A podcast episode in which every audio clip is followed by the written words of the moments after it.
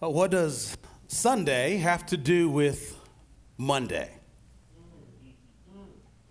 What does Sunday have to do with Monday? Or to use the words of one woman visiting here a few years ago, why does this even matter? It's perhaps a question you've asked at different points in your life. As you, you've sensed a disconnect between content you've received and its usefulness for real life. I mean, young people, how often have you sat in math class or been doing math homework, maybe perhaps especially algebra or geometry, and thought to yourself, this is absolutely pointless. I will never use this in the real world. Or maybe at your job, those hours-long mandatory training sessions have you doodling on your notepad the entire duration and staring at the clock aimlessly as you think ninety percent of what's being shared has absolutely nothing to do with my actual duties. Maybe that's your mindset when you board an airplane and the flight attendant is going through all the motions and giving the, the entire spiel about what to do in case of a crash or emergency landing. You put in your AirPods and put out of your mind any possible instance in which the information being shared is actually useful to you. Maybe that's how you feel on Sunday mornings. Maybe that's how you feel this morning with all this meticulous talk about God and the Bible in songs and in scripture readings and now in a sermon. You don't totally discredit it as garbage, but maybe you're tempted to dismiss it as irrelevant, failing to see how it connects to the issues you'll face tomorrow at work, failing to see how all this talk about God connects to all the problems that you'll face this afternoon when you return home, how it all connects to the burdens and concerns you're carrying around in your heart right now. Well, one of the things our passage this morning teaches us, one of the things the entire book of Job that we've been studying teaches us, is that what you believe about God really matters for life. And it really matters most when problems in life are most prevalent, either personally or in the lives of those around you. So if you have your Bibles, if you turn with me to the book of Job and to chapter fifteen. Now, in your bulletins, we have that we'll be going through Job chapter twenty-six this morning. Uh, but in preparing for this sermon, I decided to call it an audible, and we'll actually only work through chapter twenty-one this morning, which kind of gives a more natural break. That may or may not mean the sermon will be shorter than last week. If you weren't here last week, you have no place of reference, so you just have nowhere, no idea where I'm going with this one, right? So um, this morning we'll cover fifteen through twenty-one, Job chapter fifteen through twenty-one. Just a brief kind of overview of the structure of the book of Job. Uh, chapters one and two present a kind of prologue where we're introduced to the main character, Job, and we're told of his blameless and upright character. And we're introduced in, in those first two chapters to the kind of plot line of the entire book where, where God gives Satan freedom to afflict Job's body and take away all Job's possessions as the Lord tests Job and proves that Job's loyalty to God isn't just for the sake of stuff, but for the sake of God himself, for his intrinsic beauty and his intrinsic glory. By the end of chapter two, we covered this last week, a little bit of recap. Job has lost nearly everything, but is still holding firm to faith in God and trusting him, even as his friends come to comfort him at the end of the chapter. In chapter three, Job has a kind of long prayer of lament, bemoaning his suffering. And then where we started last week in chapter four, and stretching all the way to chapter twenty-six. If you just look at your Bibles, four through twenty-six, the bulk of this book, right, has Job in kind of three rounds of conversations, of dialogues and speeches with his three friends, Eliphaz and Bildad and Zophar. So chapter four, chapters four through fourteen, where we were last week, is round one. And you notice the structure. You, you, you get a speech by Eliphaz and then a response by Job. A speech by Bildad and then a response by Job. A speech by Zophar and then a response by Job. And our passage this morning in chapters fifteen through twenty-one, we see round two with the same structure. Eliphaz, reply by Job. Bildad, reply by Job. Zophar, reply by Job. And then next week we'll cover round three of this kind of theological, intellectual, philosophical bout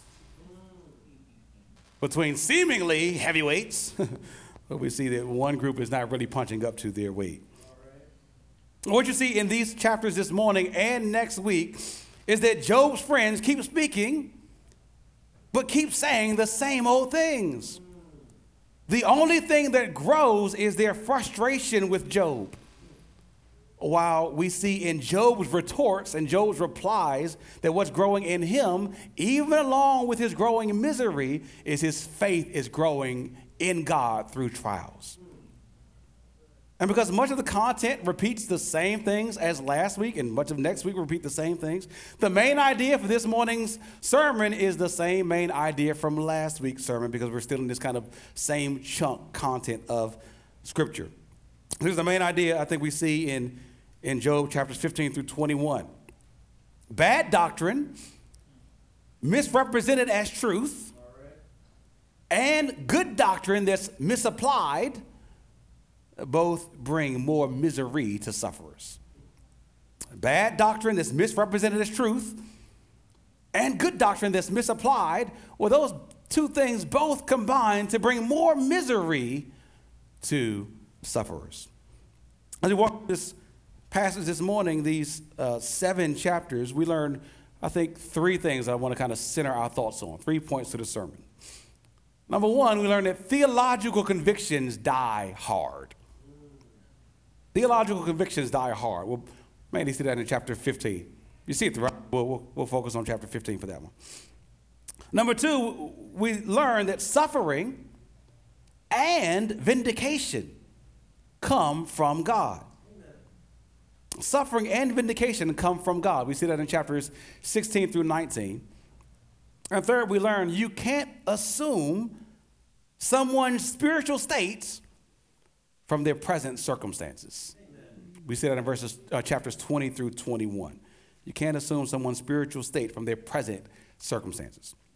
Number one, theological convictions die hard. You might say, well, that's a good thing. I mean, we want to have firm convictions that stand strong and don't waver in the face of opposition. Well, yes, that's true. If those theological convictions are true and good convictions. But, you know, we can have faulty theological convictions that lead us to faulty assumptions and false accusations against faithful brothers and sisters. Let me say that again. We can have faulty theological convictions that lead us to faulty assumptions and false accusations against faithful brothers and sisters. You see, we're all theologians. The only question is, are we good theologians or not? In Job's friends, we see some good and some bad theology at play that influences how they respond to Job. In other words, what they've learned on Sunday affects how they act on Monday towards their friend. Your doctrine, your theological convictions shape and influence how you respond to all kinds of circumstances in life.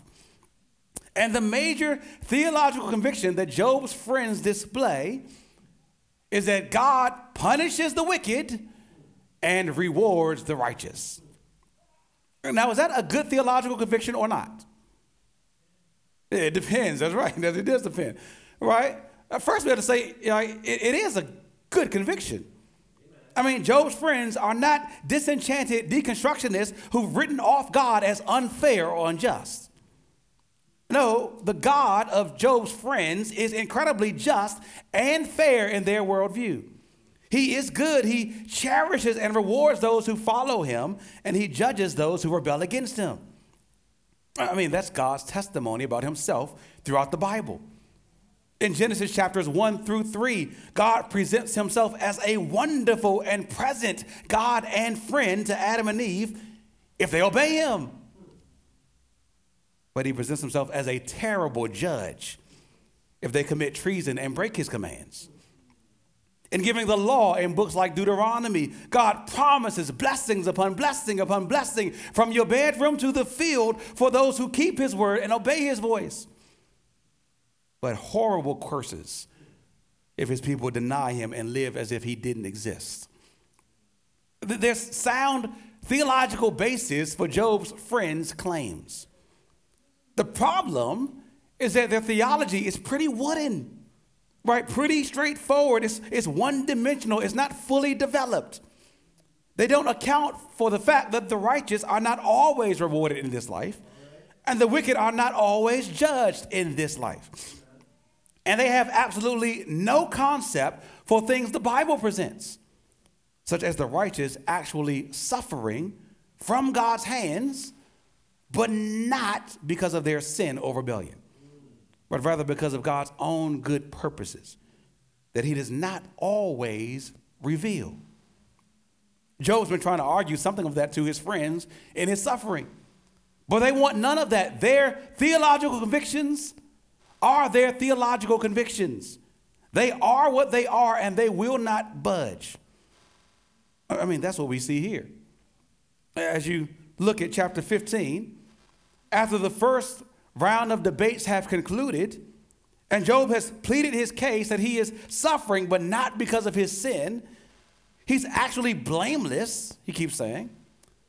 Eliphaz says, we call cap. You are lying. We don't believe you, Job. Uh, Job chapter fifteen, verse two. Eliphaz, Bildad's earlier taunt, and basically calls Job a windbag. His answers have been filled with windy knowledge. You ain't doing nothing but blowing the hot air from the east wind, Job. That's like ancient, like trash talk, you know? His speech is not wise, it's unprofitable, and actually your speech is dangerous, Job. Why is Job's speech dangerous? Well, because verse four, Job is doing away with the fear of God and hindering meditation with him. The way Job is talking, his manner of direct, raw speech to God, and the content of his words, continually claiming that he's blameless, and yet God has brought him affliction, it shows a lack of reverence for God. And even more dangerous, it seemingly promotes a lack of reverence for God to others. I mean, if Job's words are true, that the innocent, the righteous suffer just as much and maybe even more than the wicked, then why would anyone want to be righteous? What motivation would people have to be holy if the holy hurt just as much as the heathen? One commentator compares Eliphaz and his friends' concerns to those the Apostle Paul faced from religious folks, who thought that Paul's emphasis on God's free grace would undermine any incentives to holy living. They claimed if, if a good life does not earn God's favor, then people would conclude, then why not do evil that good may come? In, in Eliphaz's mind, that's the dangerous doctrine that Job is promoting. In saying that blameless, good, God-fearing, Sunday school and Sunday service attending folks, religious folks, in, in claiming that they suffer terribly even, Job is turning people away from living for God. I mean, who would sign up for that if all that gets them is this kind of suffering? No, no, no, no, no. Much better to stick to what we know. A good old one-to-one system. People suffer because they sin. Wherever you see suffering, you can trace it back and find sin. Wherever you see prospering, you can trace it back and find godliness. It's the theological system that many of us hold to as well, even if secretly. Your marriage is falling apart. Your children are falling away. Your relationships are crumbling. Your body is failing. And your first instinct is, what did I do wrong? There's little room for the reality that the righteous endure severe suffering. Eliphaz tells Job in, in verse five, it's his iniquity that's deep inside of him that informs and instructs his mouth to say wrong things, impious things, like that he's experiencing unjust suffering from God. And he accuses Job of arrogance to keep on suggesting that. He asks in verse seven, were you the first man ever born? Are you the oldest one in all creation who knows everything? Verse eight, have you listened in on the counsel of God, and do you limit wisdom to yourself? The answer, of course, is no. Job has not listened in on the counsel of God, but neither has Eliphaz. All right. All right. You know who's listened in on the counsel of God? We have. The readers of this book. In chapters one and two, we've been given behind-the-scenes access to the counsel of God, to know his ways and thoughts, and we've heard directly from God what Eliphaz keeps condemning Job for. We've heard God himself say that Job is blameless and upright, a God-fearing man who turns away from evil. We've heard God himself tell Satan that he incited him to destroy Job without reason. Job isn't being prideful or lying and insisting in his in, on his innocence. Job is being truthful. But his speech doesn't match Eliphaz and his friends' theological system. And so Job must be wrong and Eliphaz must be right. Job must be arrogant and Eliphaz must be the humble servant of the Lord. No, he reverts back to the same line of reasoning that he, he had in his first speech in chapter four. If you look down at verses fourteen through sixteen, we see an almost verbatim repetition of what Eliphaz said earlier in chapter four, verses seventeen through eighteen. What is man that he can be pure? Or he who is born of woman that he can be righteous? God puts no trust in his holy ones. How much less, and in chapter four he said, how much less those who live in clay houses and come from dust. But here in verse sixteen he's even more contentious. How much less does God trust one who is abominable and corrupt? A man who drinks injustice like water. Job is not named, but Job is implied. You are the abominable, corrupt man. You are not and cannot be right with God. Nobody can. Now again, there's some truth in that. Mankind, in and of themselves, we are by nature corrupt. We are by nature abominable. We are stained in sin, all of us separated from God, and nobody naturally righteous in his sight. But Job has shown himself as someone who has recognized his sin and who turns from it.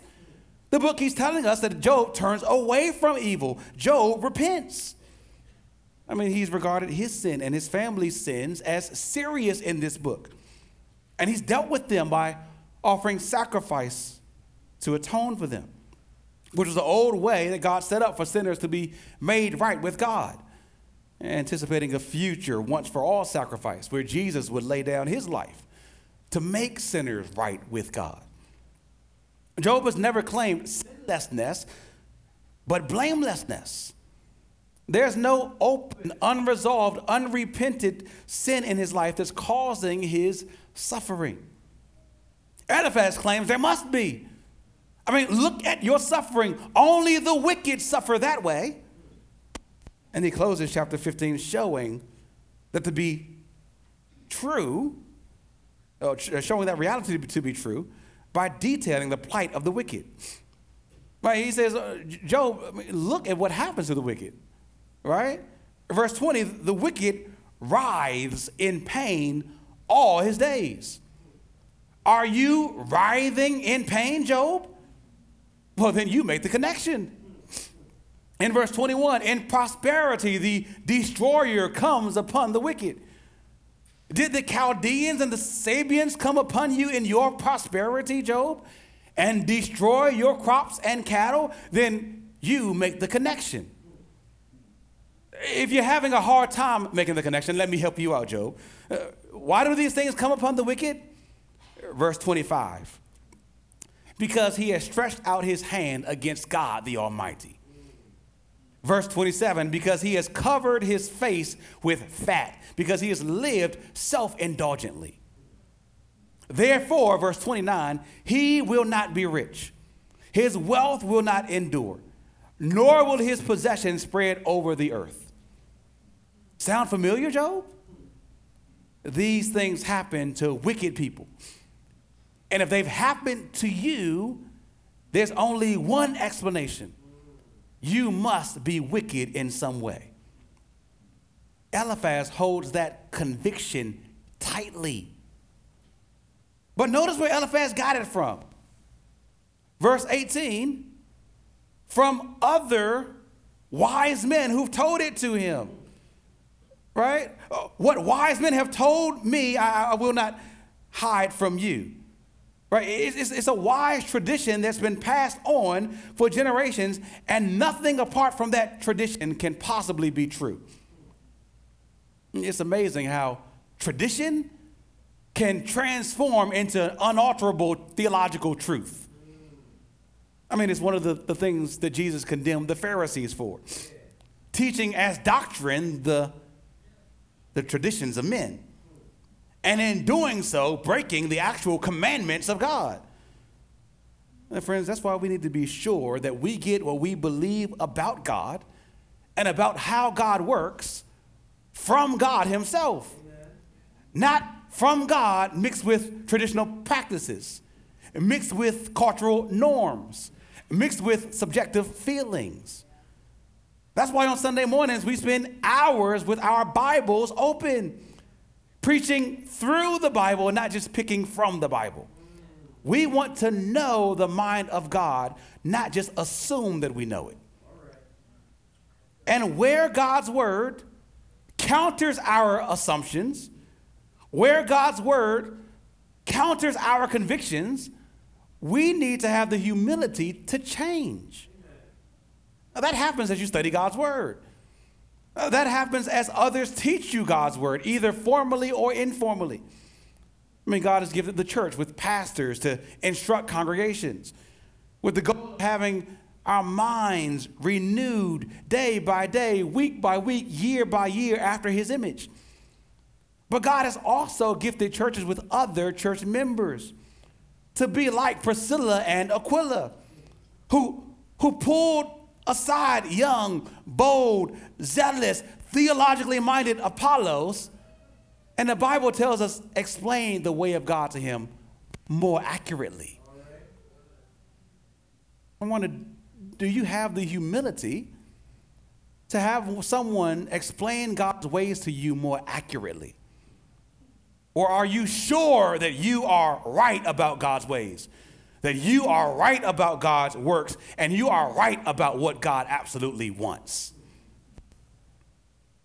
You know, when that kind of attitude most gets exhibited in us, often when there's some kind of suffering we want to avoid or escape or explain away.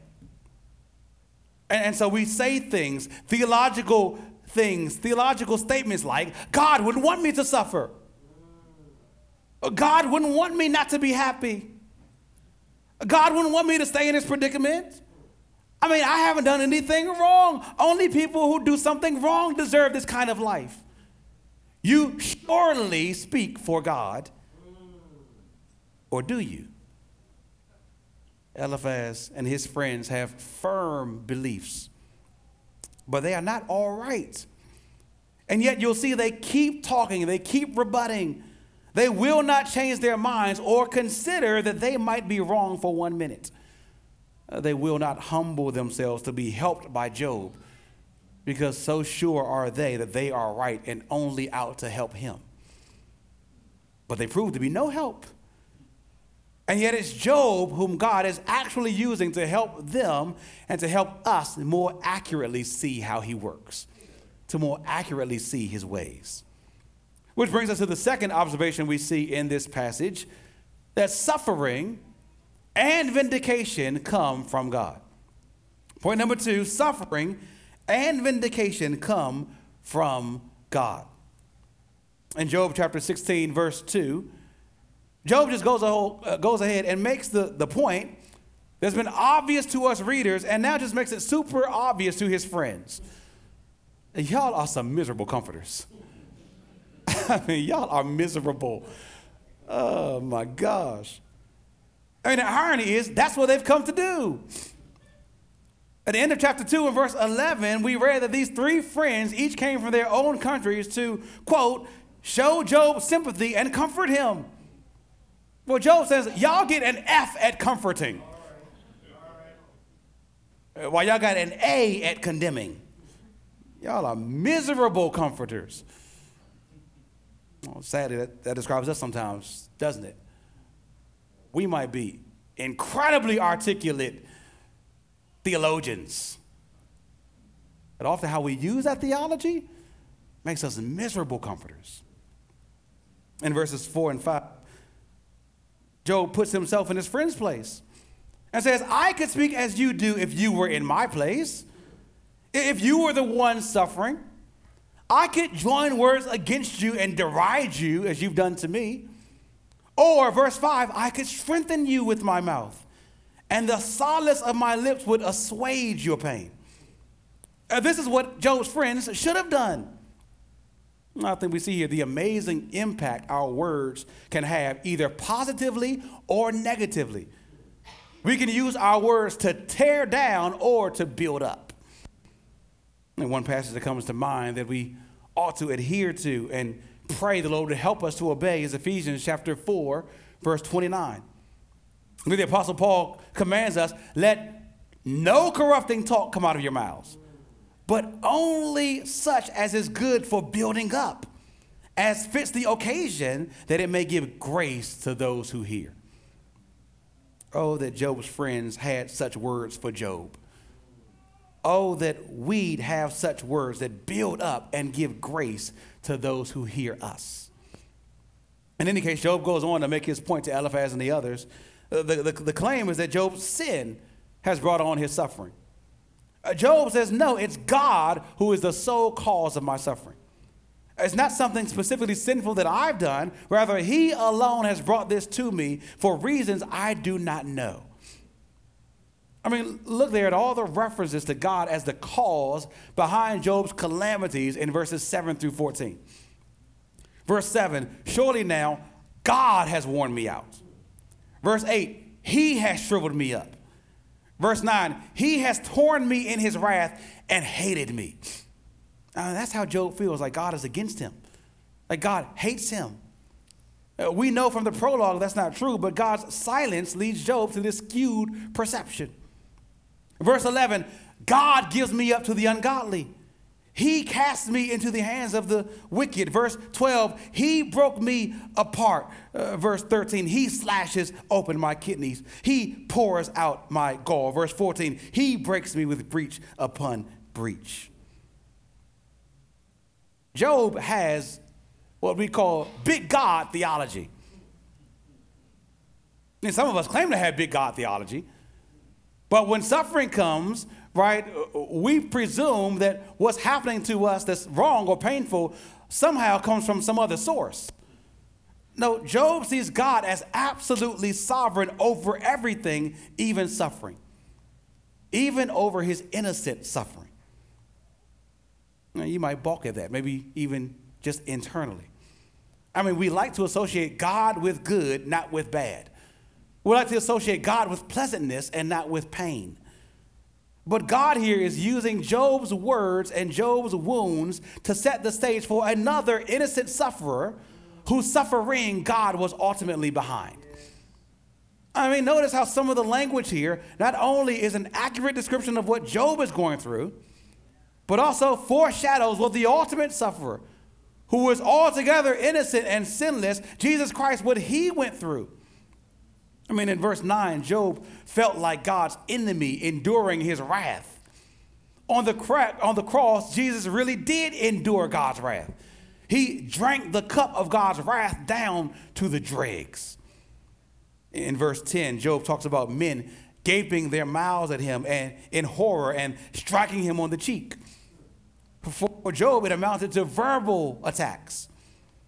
But in Matthew chapter twenty-six, verses sixty-seven through sixty-eight, we read of Jesus being physically attacked as men literally kept slapping him in his face over and over again. In verse eleven, Job says, God gives me up to the ungodly and casts me into the hands of the wicked. Our initial religious response is, God would never do that. God protects his own. But in Matthew chapter twenty-six, verse twenty-five, Jesus said that he was betrayed into the hands of sinners. Yes, by Judas, but ultimately by God. The apostle Peter says in Acts chapter two, verse twenty-three, that Jesus was delivered up according to the definite plan and knowledge of God. God gave his son up to be killed for us all, for all of us who would trust in him. The, the shock of Job's suffering and his insistence on it being for no particular sin of his, but owing to God's plans, sets us up for the shock of the cross, where Jesus Christ suffered and died, not for anything he'd done wrong, but for all that we'd done wrong. There was no guilt within him, yet he willingly laid down his life and died for us so that we might be saved.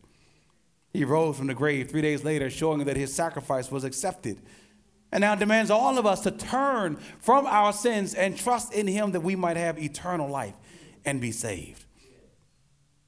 Job doesn't see that far ahead, but he trusts that his suffering is not for his own sin and trusts that one day he will be vindicated. I mean, look there at verses fifteen and sixteen. And Job again grieves and gives us a, a, a, a peek at all his agony. Sorrow and grief are so constant that Job sews the garment of grief, sackcloth, to his body to, to stay there permanently.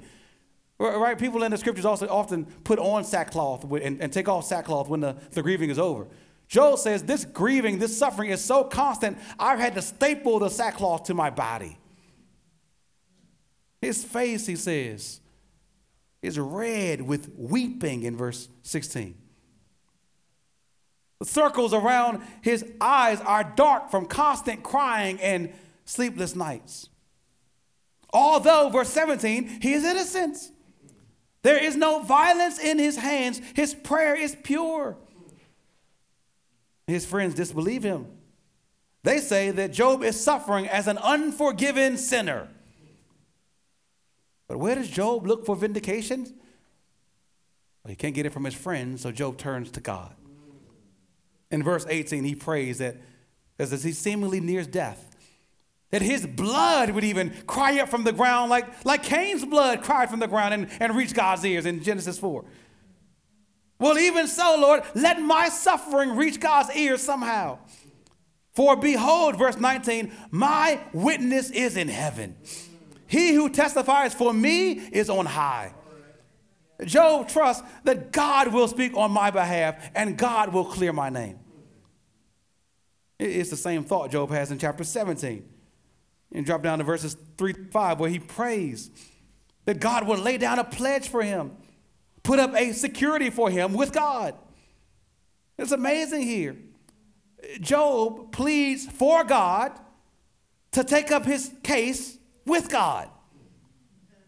You see, it's only God who can ultimately judge if Job is truly in the right or not. And it's only God whose plea is strong enough to argue with God. Friends, it's an amazing slice of the picture of the gospel, where God pleads our case before God, where God the Son, Jesus Christ, pleads for us before God the Father as our mediator. He lays down a pledge for us. He puts up a security for us. He makes a payment for our debt, giving his own life to guarantee our vindication, even over against Satan's accusations and anybody else's charges. With assurance With assurance of God's vindication, Job is able to press on. Even as he's been made a byword, in verse six he says, of the peoples. Even as they continually despise him. In verse nine he says, he holds to his way and grows stronger and stronger and stronger and stronger. Let them say what they may, I grow stronger and stronger and stronger. And so he challenges all his friends in verse ten. Come on. Come on again. Come at me, all of you. For one or two or ten more rounds, I still would not find not one wise word among you. Because the all-wise God speaks for me. He said, you got to get to a point in your Christian walk where your confidence is not based on people and what they say about you. You got to get to a place where you say, the Lord himself testifies about me. So I don't care what nobody else says. I'm trusting in the Lord's call over my life. And what does the Lord say? The Lord says, he or she is mine. I have purchased them by my son's precious blood. And the one that I have brought in, I will by no means cast away. You got to trust that when everybody else is against you. Right? Many of us say we got haters. A few of us actually have had those. Many of us have, have experienced friends, people we love, turning away from us. We have not experienced it to the point of Job, and yet Job, even with the intense uh, accusations and insults from his friends, is saying, at the end of the day, I'm clinging to the Lord.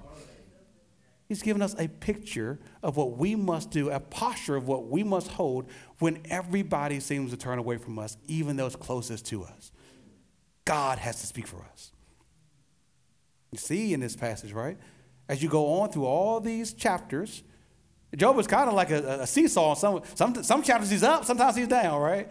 Yeah, you're like, this man is nuts a little bit, right? But, but what you see constantly a little bit, even as he mourns and grieves and, and laments, right? What you see growing is his confidence in God and his faith. So when we were in chapter three, that super dark chapter, that like really irritated you, understand that all of Job is in chapter three. You see that man working out of that kind of deep darkness and clinging to the sight of God through it all. His confidence is growing. His faith is growing. But while his faith and confidence in God is growing, what else is growing? His friend, his suffering, no doubt, right? Sweet, right? But also his friend's defiance. As Job grows more confident in God, they get more agitated. Right? I can't believe he, why are you, okay, we're going we're gonna shut you down, right? Uh, look at verse eighteen, or, or chapter eighteen. Bildad in verse two, as Job is like, we like rejoicing, like Job is growing in confidence. Bildad asks in verse two, how long are you going to keep talking? How long will you hunt for words? Bildad is like, this is nonsense. You're just trying to say anything, Job. You know, oh yeah, God, you know, I'm growing closer and stronger in God. My witnesses in God. What? No, it's not. You're just trying to say anything out of your suffering to shut us up. Would you shut up, Job? Stop hunting for words. Stop speaking and let us speak. Bildad asks in verse three, why do you consider us to be stupid in your sight? That's what you're in essence doing and claiming to be an innocent sufferer. I mean, who's ever heard of such a thing? And in claiming that we're in the wrong, you insult us. For Bildad, maintaining his reputation as a wise man is more important than caring for his wounded friend and his suffering. And so for Bildad, he got to keep on speaking. I must speak up to, to justify who I am in, in my wisdom. He says in, in verse four, in essence, Joe, we know the regular course of things. You sin, you suffer. All right, er, earlier in chapter sixteen, verse nine, Job said, God was tearing him to pieces. Bildad says, you tear yourself up with your rage-filled words.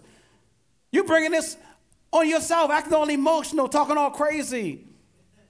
I mean, shall the earth be forsaken for you? Or the rock be removed out of its place? In other words, should the universe be rearranged all of a sudden to suit you and to suit your paradigm of undeserved suffering? Uh, one commentator puts it this way. Uh, to ask God to bless a sinner like Job is like asking God to move mountains around just for him. so that uniquely in Job's special case, an exception might be made. And Bildad is like, get over yourself, Job. And then Bildad launches into a long diatribe from verses five through the end of chapter eighteen of what happens to the wicked, with the worn out implication that Job is wicked, has some hidden wickedness that's led to his demise. Verse five of chapter eighteen, Bildad says, the light of the wicked is put out. In verse eight, he is cast into a net by his own feet. Verses twelve and thirteen, his strength is famished and calamity is ready for his stumbling. It consumes the parts of his skin. Uh, the, the firstborn of death, which is probably a reference to, to disease, consumes his limbs. Verse seventeen, his memory perishes from the earth. Verse eighteen, he is thrust from light to darkness. Verse nineteen, he has no posterity or progeny among his people, which is a biting remark to Job, who has no posterity, no progeny, no offspring left. All his children are gone. Verse twenty-one, such are the dwellings of the unrighteous, Job. Such is the place of him who knows not God. And if all this suffering describes your situation, Job, it must be because you are unrighteous and you don't know God at all. Again, it's a common refrain we constantly hear from all of Job's friends. Hey, with friends like these, who needs enemies, right? And again, there's some truthfulness in these friends' words. There's some good doctrine here. What's good doctrine here? Well, chapter eighteen is a good doctrinal analysis of what hell is like. A place where, verse eleven, terrors threaten its inhabitants on every side. Where, verse fifteen, sulfur and fire are scattered over the wicked's habitation. A place, verse nineteen, where a person is driven out from the world into utter darkness. I mean, this is where the wicked end up. We need not write off everything Job's friends say. Friends, this is where you will end up in your wickedness. So if you are still in your sins, you must not write off what Bildad describes here. Hell is a horrible place where the light of God's face, which in this life shines on the good and the unjust, goes completely dark, where there are unending and inescapable punishments.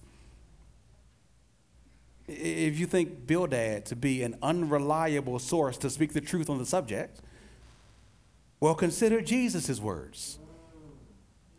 Jesus in Matthew chapter eight, verse twelve, Describes place, describes hell as a place of outer darkness. And in Mark chapter nine, verse forty-three, he says hell is a place with unquenchable fire. It's a place of unending torment. What Jesus says in Mark nine, forty-seven and forty-eight, the worm does not die and the fire is not quenched. Sinners suffer miserably forever. Bildad's words only scratch the surface of Jesus' words about the place and the fate of the wicked. Where they differ, however, rather drastically, is when the wicked will experience these things. For Jesus, it's in the next life, in the afterlife. For Bildad, it's now. So in Bildad's kind of paradigm, in his worldview, whenever you see a person experiencing what we might term hell on earth, there's only one conclusion to come to: the wicked is being judged by God.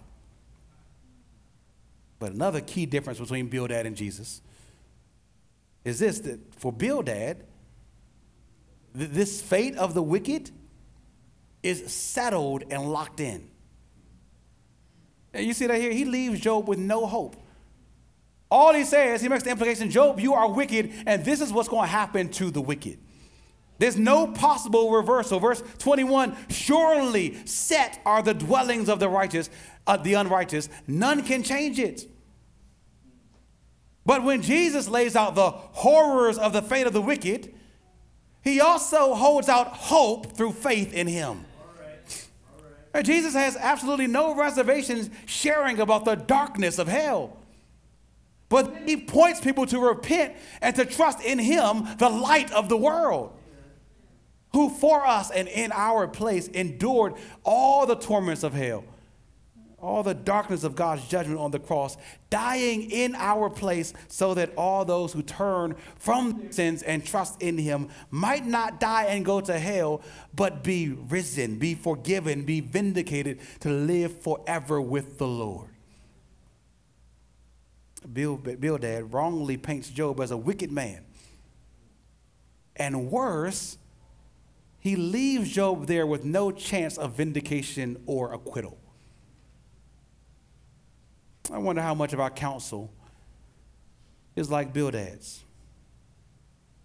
How often do we pound people into the darkness, but don't point them to the lights? Friends, I wonder if there are any relationships in your life where you, in essence, echo the words of Bildad. Basically saying to people, you made your bed, now lie in it. Get what you deserve. I wonder, is that your attitude? Is that your mindset to your father here on Father's Day? He was absent throughout most of your life. He did so many wrong and hurtful things to you, and so he deserves to be shut out of your life now. He deserves to be kept in the darkness now for what's going on in your world. Are there other relationships in which you've basically written people off and don't care what happens to them? Have you, in essence, condemned and consigned them to hell, even if it's just your own personal version of hell, because of how they've wronged or offended you? And once you've placed them there, there is no escaping. There's nothing they can do or say to get out of the pit. Bildad is supposed to be Job's friend. But because of what Job has said, because of Job's insistence on his innocence, and because he's ticked Bildad off and frustrated him, Bildad has given up on Job, basically saying, I don't care what happens to you. Go to hell, Job. Friends, that's the posture of the devil. That's not the posture of God. Even when we had actually rebelled against God, he cared about what happened to us. He cared about our fates. And so he moved towards us in compassion and offered us hope. That's the posture, as hard as it might be, that as godly people, as Christians, we must have as well. If that's not your posture, if that's not your heart this morning, it's okay to be honest about that. It's not okay to stay there, though. Pray if the Lord, even starting right now, would move your heart to care for the well-being of those even who've offended you, to care for their eternal well-being, and even to care for them now. Don't put them in your own personal pit of hell and leave them there locked away. If God could forgive us of unfathomable, innumerable sins, what we've done to him, is there really anything that anyone could possibly do to us that would deserve our unflinching, unchanging judgment of them? Bildad's words only place Job in the pits and don't offer him any glimpse of redemption, of restoration, of forgiveness, of reconciliation. That's not what the gospel does. And as gospel people, we want to model what the gospel does. It reconciles even sinners to a holy God. How much more can it reconcile us to one another? Bildad's words torment Job even more than his physical suffering. If you look at into Job chapter nineteen, verse two, Job acknowledges that. How long will you torment me and break me in pieces with your words, he says in verse two. How long will, will you continue to talk and not be ashamed at wronging me, he says in verse three. And Job, again, recounts the, the suffering that he's experiencing from the hand of God, starting in verse seven, and especially the suffering of being a social outcast in verses thirteen through nineteen. Verse thirteen, he says, God has put his brothers far away from him. Verse fourteen, his relatives have, have failed him. And his close friends, well, they've forgotten him. Verse fifteen, the guests in his house and servants count him as strangers. Verse nine and verse seventeen, even my breath is strange to my own wife. I'm a stench to the mother of my children. Verse eighteen, young children despise me. Verse nineteen, all my intimate friends abhor me. So Job cries out in the kind of last plea in verse twenty-one, have mercy on me. Have mercy on me, my friends, for the hand of God has touched me. But these friends don't have any mercy. They instead heap on more and more misery. And so where must Job turn to find hope? Again, only to God.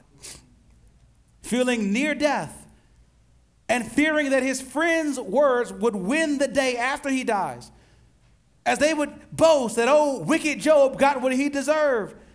Job cries out in chapter nineteen, verse twenty-three, oh, that my words were written. Oh, that they were. My, my words were inscribed in a book. Oh, that with an iron pen and lead, they were engraved in the rock forever to testify of my vindication and my confidence in being vindicated. And friends, see here just how good and mysterious are God's ways.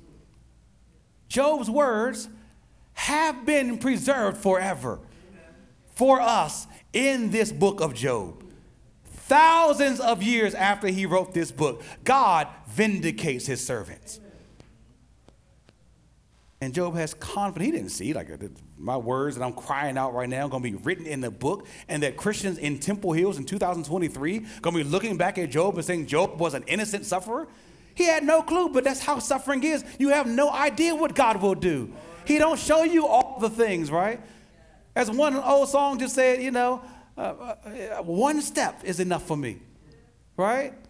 I don't need to see everything. One step, right, is enough for me. Uh, oftentimes, we want all the steps, right? We can really endure suffering if God lays out the entire plan. Well, God said, if I laid out the entire plan, then you wouldn't trust me. You'll be trusting in the steps, right? We like the little steps. Don't you do X, Y, Z, and then you will live to a happy life. No, God said, you got A, and you trust me from B to Z, right? Job couldn't see what was going on. This man just cried out, oh, that, that, that my words, that, that my side would be vindicated, that someone would speak for me.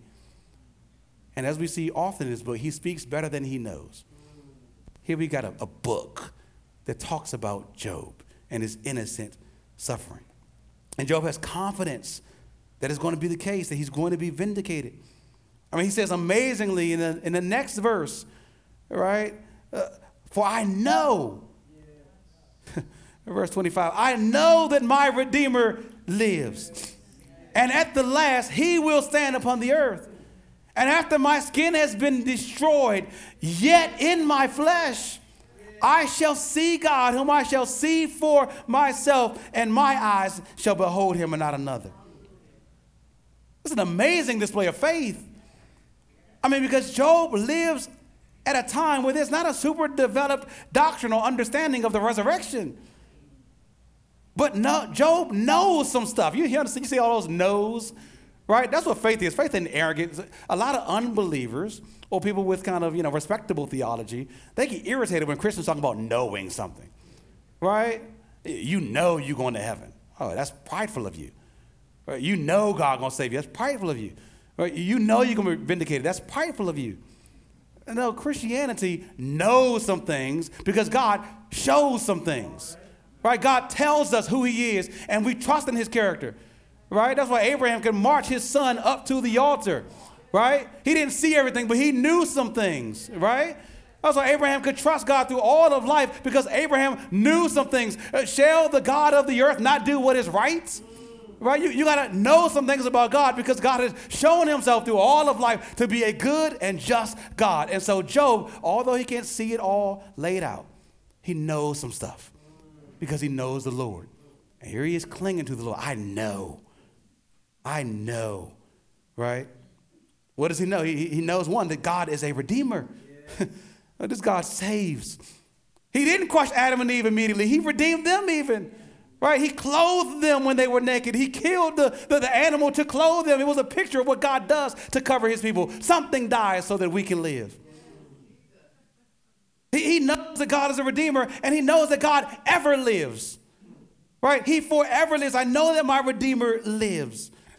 And Job knows that this God will stand upon the earth one day. Right? The, the God who is unseen and is in the heavenly realms will, will someday be before me. And, and look at this, and Job knows with really a kind of absurd confidence, really, right? Sometimes in sports where you got, you know, somebody's like jacking up shots from half court, right, because they hide. It's like you got irrational confidence right now. Job seemingly has some irrational confidence looking at his circumstances. Job knows with a kind of bold, stubborn faith and confidence that even as his body is tattered to ashes, and is decaying daily before him, Job says that after this old skin is destroyed, yet in a body, yes. in my body, in my flesh, I shall see God. Bildad said Job's end, the wicked's end, is the end. When you gone, you gone. Nobody talk about you no more, you're done. There's no hope for the wicked when his lights go out. He passes from this world into utter darkness where there's no more mention of him. Job says that might be the wicked's fate, but that ain't my fate, because I ain't a wicked man. Right. After I die, I'm going to rise again and see God for myself. Yes. I'm going to be resurrected and be vindicated, showing that my suffering was not for my sin. Again, it points us to Jesus. His opponent said he was a wicked man, and he was put to death for his supposed wickedness, after which he was buried in a dark tomb, with many claiming that he be in the darkness of the grave forever and soon be long forgotten. But on the third day after his death, Jesus got up from the grave, being vindicated by the Spirit, the Bible tells us, as being the true Son of God, the sinless Savior, showing that he was the true Son of God and the sinless Savior by stomping over death in the grave. It's the hope that Job faintly pointed through, or pointed to through faith. And it's the hope that we forever have in Christ through faith. Even as we suffer horribly today, it's the certainty of that future hope that allows us to endure severe suffering today, even unjustly, in horrible marriages or in hard job situations or in hostile relationships with family members and friends where they falsely call you and accuse you of all kinds of things. You and I can persevere through all that pain. We don't have to dismiss it. It is painful. It is suffering. We can persevere through all that pain with real hope. Not seeking to just alleviate our suffering or to fight back against it, but trusting that one day God will vindicate us. We can trust that because of the resurrection of Christ. That resurrection will be ours too one day. Suffering comes from God, but so also will vindication for those who continue to trust in him. Third and lastly, and more shortly, what we see from this text is that you can't simply assume someone's spiritual state from their present circumstances. It's kind of an ongoing thing we say. You can't assume someone's spiritual state from their present circumstances. In chapter twenty, that's basically Zophar's argument. He says, in essence, that the wicked often start off prosperous. They seem to have everything at first. But then all their stuff and their status will be snatched.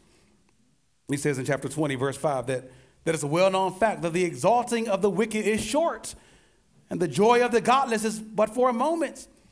Though his height reaches to the heavens, he will perish forever. Verse eleven, his bones are once full of youthful vigor, but will ultimately lie down in the dust. Job started off great.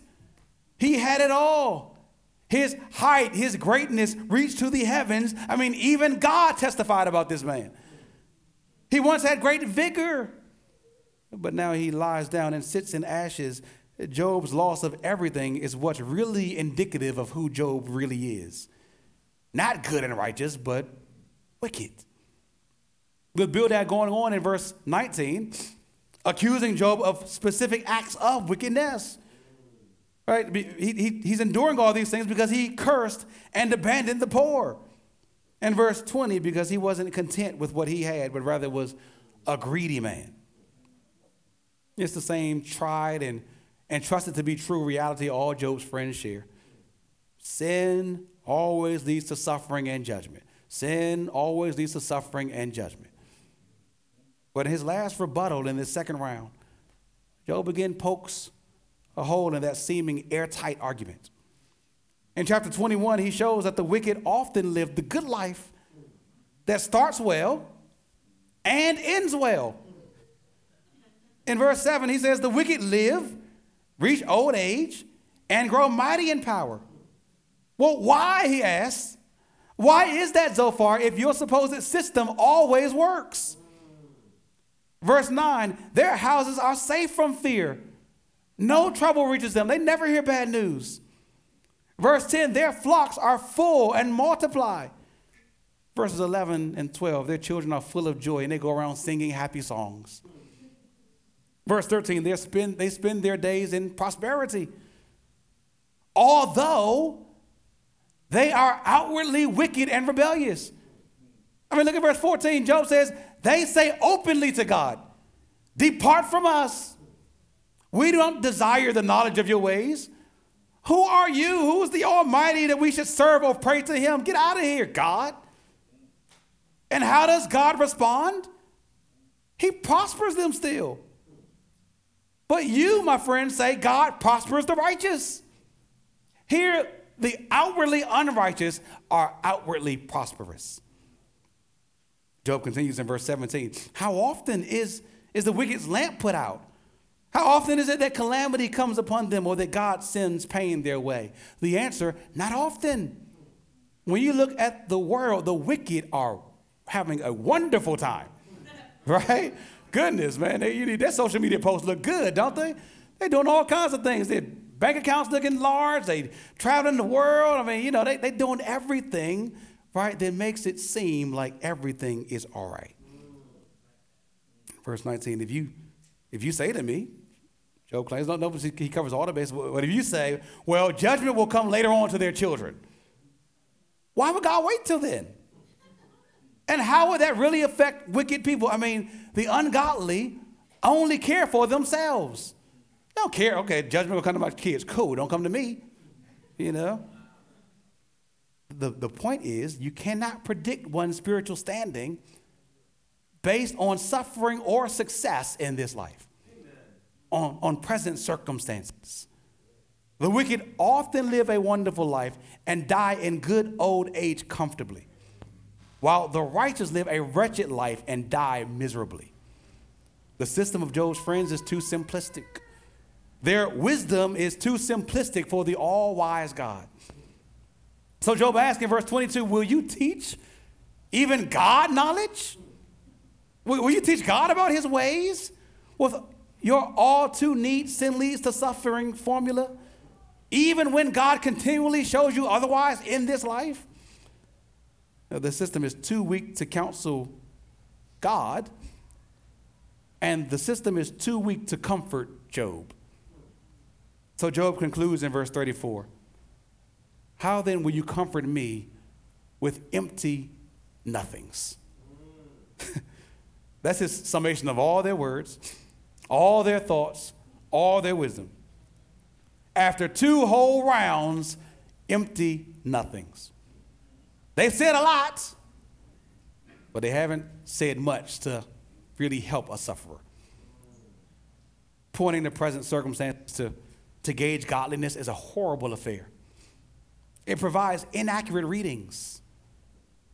But one day, who we are will be revealed, because God himself will reveal it. And for a believer, for a Christian, that is our ultimate hope, that the end will reveal our hearts. The end will reveal our lives. And at the end, we'll be truly rewarded with happiness that lasts forever.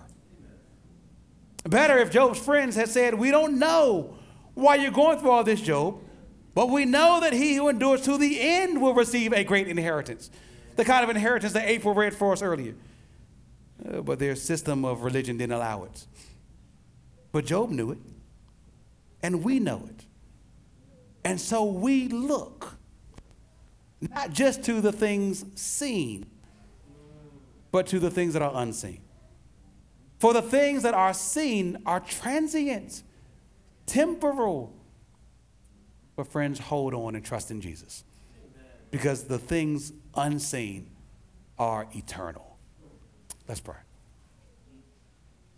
Heavenly Father, we pray that you would help us have the perspective from heaven and not the perspective that's limited to earthly wisdom. And so, Lord, help us to persevere through pain and suffering and trials, uh, knowing that they're not a sign necessarily of our sin, nor of your judgment, but are often, Lord, used by you to prepare us uh, for heaven, prepare us to be with you. Lord, help us, Lord, to be, um, to have, have our confidence grounded in you and in your Uh, redemption and vindication of us. Would help us even the rest of today to live as people confident of who we are in Jesus, of our forgiveness in Christ, and so then being able to forgive others even who wronged us. Pray all this in Jesus' name and for his sake. Amen.